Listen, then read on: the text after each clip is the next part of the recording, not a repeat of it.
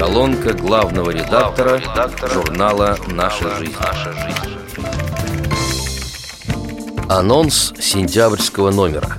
Как хозяйствовать по-хозяйски в материале кандидата экономических наук Льва Либмана «Как живешь УПП» расскажут читателям нашей жизни генеральные директора ООО «Липецкое производственное объединение «Электроаппарат» Владимир Плаксин и ООО «Елабуга» «Укупорпласт» Николай Базаров. Кругосветка познакомит россиян с аналитическим материалом «Незрячие в Японии». Автор серии эксклюзивных статей Такааки Сато так предваряет свою работу. В июне позапрошлого года я побывал в Москве, где встретился с депутатом Государственной Думы Российской Федерации, первым заместителем председателя Комитета по образованию Олегом Смолиным и директором РГБС Татьяной Елфимовой. В ходе увлекательного общения я осознал, насколько недостаточными были мои знания о положении инвалидов по зрению в Японии – что послужило поводом для годичного посещения университетских занятий и написания цикла статей, которые предлагаю вашему вниманию. В традиционной рубрике «Не хлебом единым» Елена Федосеева представила международный язык музыки. Когда инструменты затихли, чтобы почувствовать напряжение паузы, вздохнуть – и снова разразиться фейерверком трезвучий и сложнейших аккордов, музыкант и композитор Станислав Осовский, взявший на себя обязанности конферансье, представил слушателям Ейджи Ким, пианистку из Южной Кореи. Зал разразился аплодисментами, а потом по нему прокатилась волна удивления и восхищенного шепота. Невысокая, изящная кореянка направилась к роялю, держа перед собой белую трость. Вряд ли хоть кто-нибудь из слушателей через пару минут вспомнил о ее слепоте. Ведь для того, чтобы извлекать из инструмента звуки, оживляя их не только своим мастерством, но и эмоциями, переживаниями, чувствами, совсем не нужно зрение. В рубрике «Доступная среда» Валентина Дмитриева поведала душещипательную историю. Пропала собака, по сути, друг. Воистину, пути Господни неисповедимы. Еще совсем недавно Юлия Дьякова была обычной девушкой из провинции, приехавшей в Москву за мечтой. А в августе она стала героиней не только социальных сетей, но и практически всех печатных СМИ и телеканалов страны. Правда, прославила ее не радость, а горе. У незрячей певицы, которая поет на улице, среди бела дня украли собаку-проводника Диану. Интернет взорвался возмущением и состраданием. Волонтеры бросились на помощь. Журналисты некоторых изданий, помимо догадок о помыслах похитителей, пытались составить социальный портрет самой Юли, побольше узнать о том мире, в котором она живет. Звонили даже в ее родной Череповец. Рубрика «Поэзия» включает стихотворение Игоря Ясакова из Кирова. «Да, мы другие, мы иные. Молва, ударь в колокола, Пусть заглушат удары злые Вслед нам сочувствия слова. Сочувствие жалкие потоки Лишь воспаляют нервность век. Во все века, во все эпохи Был сильным слабый человек. Как продолжение сознания Несет упрямо чуткость рук Трость белую, ось мироздания, Выстукивая полукруг — тенями, нервом придорожным Пройдем вслепую млечный путь Неспешным шагом осторожным. Была бы цель, была бы суть. Ладоней легкие касания, Тепло встречают солнце, снег. Быть может, лед непонимания Разрушит двадцать первый век. Не в том ли смысл всей нашей жизни? Надежду, веру, и любовь нести как триколор отчизны, пока питает сердце кровь. Пролейся музыкой отныне в людские души и сердца. Да, мы другие, мы иные, и путь пройдем свой до конца. Еще одной участницей лирической подборки стала Людмила Плотникова. «Я боль смогла преодолеть своей душевной силой, в обидах жгучих не сгореть, остаться доброй, милой, счастливой птицей полететь над сломанной судьбою, горячим сердцем ближних греть, жить светлую мечтою, на помощь стойкость духа звать, к корысти не стремиться, перетерпеть, перестрадать и снова жить решиться. Стихи незрячего поэта звучали в зале в тишине. Он не читал, а пел куплеты, играли звуки в вышине. Он воспевал любовь и верность, что рядом об руку идут, и бытия закономерность, когда в обиду не дают. Не пел поэт о тяжкой ноше, ее ни с кем не разделить. И я прошу тебя, о Боже, не дай его остановить.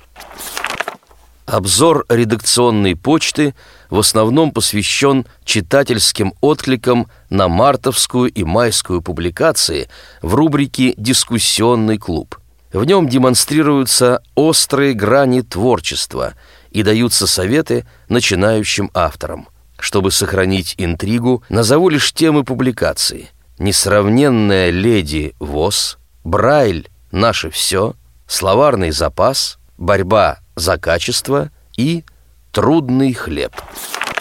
Я горжусь, что работаю в библиотеке имени Суворова, утверждает Светлана Макарова. Несомненно, вы получите истинное наслаждение, перечитывая заново трепетную лирику великого стихотворца. Тверская областная специальная библиотека для слепых в 2001 году была названа в честь великого лирика – Правда, очень часто, когда к нам приходят школьники на экскурсии, и я задаю вопрос, а знаете ли вы Суворова, того, чье имя носит наша библиотека, в ответ слышу дружное «Конечно, это же великий полководец». Такой ответ вполне объясним, ведь время бежит очень быстро. Мало кто из молодых людей сейчас знает однофамильца русского генералиссимуса, который писал о доставшейся ему ответственности так – что там Альпы, злые горы? Бой вокруг в ущельях дня Смотрит соколом Суворов Из меня и на меня. Значит, надо разом, сходу, Чертов мост, как он, седлать, Чтоб потом хоть ложкой в воду С ним на равных похлебать. Наверняка многие из вас хорошо помнят замечательную песню «Цвети, земля моя». Лирик был автором ее слов. В 70-е годы она раздавалась буквально из каждого открытого окна. То было время надежд, когда советские люди искренне верили в лучшее и грядущее счастье. Не было, наверное, ни одного человека, который не слышал бы тогда по радио или телевизору знаменитые строки, положенные на музыку. Между тем мало кто знал, что текст шедевра создал слепой поэт, который потерял зрение и не видел цветущей земли, ее садов и полей на тот момент уже лет как тридцать. Сложно представить, что такое возможно. Столь сильны зрительные образы незаурядного произведения. Многие знавшие Михаила Ивановича лично отмечали, что он был человеком особенным, потому что обладал даром внутреннего зрения. Поэт Андрей Дементьев вспоминал. «Помню, что в Суворове меня больше всего поразило умение видеть окружавших его людей. Он вел себя так, словно каждого, с кем общался, знал в лицо, чувствовал настроение другого даже по интонации, по репликам, по каким-то неведомым нам нюансам понимал, что происходит не только вокруг, но и внутри нас» тяжелыми сапогами топтала война судьбы миллионов советских людей, не обойдя стороной и Мишу. Внезапный взрыв безжалостно лишил мальчика зрения в 43-м году. Дальше была долгая жизненная дорога. Куйбышевская школа для слепых, Реутовское предприятие, историко-филологический факультет Калининского педагогического института и, наконец, консультпункт для взрослых инвалидов по зрению только уже в городе Калинине, куда Михаил Суворов пришел молодым преподавателем русского языка, литературы и истории. Там он прослужит более 40 лет, получит высокое звание «Заслуженный учитель России». Это скупые факты биографии, за которыми стоит трудный путь преодоления, поиска себя и своего места в жизни. Стихи Михаил Иванович начал писать в студенческие годы, а в 1961 году по рекомендации Бориса Полевого – был принят в Союз писателей СССР. Как позднее скажет однокашник Суворова Анатолий Шарапов, пришел успех, награда за многолетний труд, за бесчисленные бессонные ночи. Но самое главное, пришла уверенность, что жизнь не такая уж плохая штука, что даже будучи слепым, можно жить полнокровной жизнью, приносить пользу не только обществу, но и дарить людям радость. В этом году Михаилу Суворову исполнилось бы 85 лет. Я действительно горжусь, что работаю в библиотеке, носящей имя поэта, который по сей день своим творчеством делает людей добрее и счастливее. Отцвели в лучах играя краснощекие сады. Я люблю в звенящем мае — их метельные цветы, как они светло вздыхают, как молчат и как поют. Это значит, что мечтают и как люди счастья ждут. Счастье, счастье, вот загвоздка. Как его приворожить? Может статься очень просто, только можно не дожить. Вновь сады в грозовом гуле тяжелеют до корней — я люблю сады в июле, в пору солнца и дождей. Как они рождают свежесть, эту свежесть не забыть. Как они живут надеждой, без надежды не прожить. Только мне всего дороже зрелый сад осенним днем. Как-то ярко и тревожно, как-то все на месте в нем.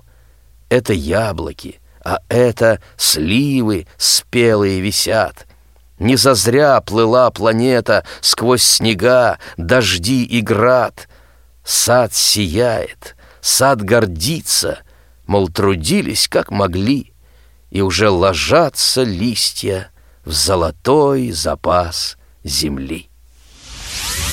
Какой нечаянный артист, какой отчаянный художник — что изваял на тонкой ножке кленовый лист.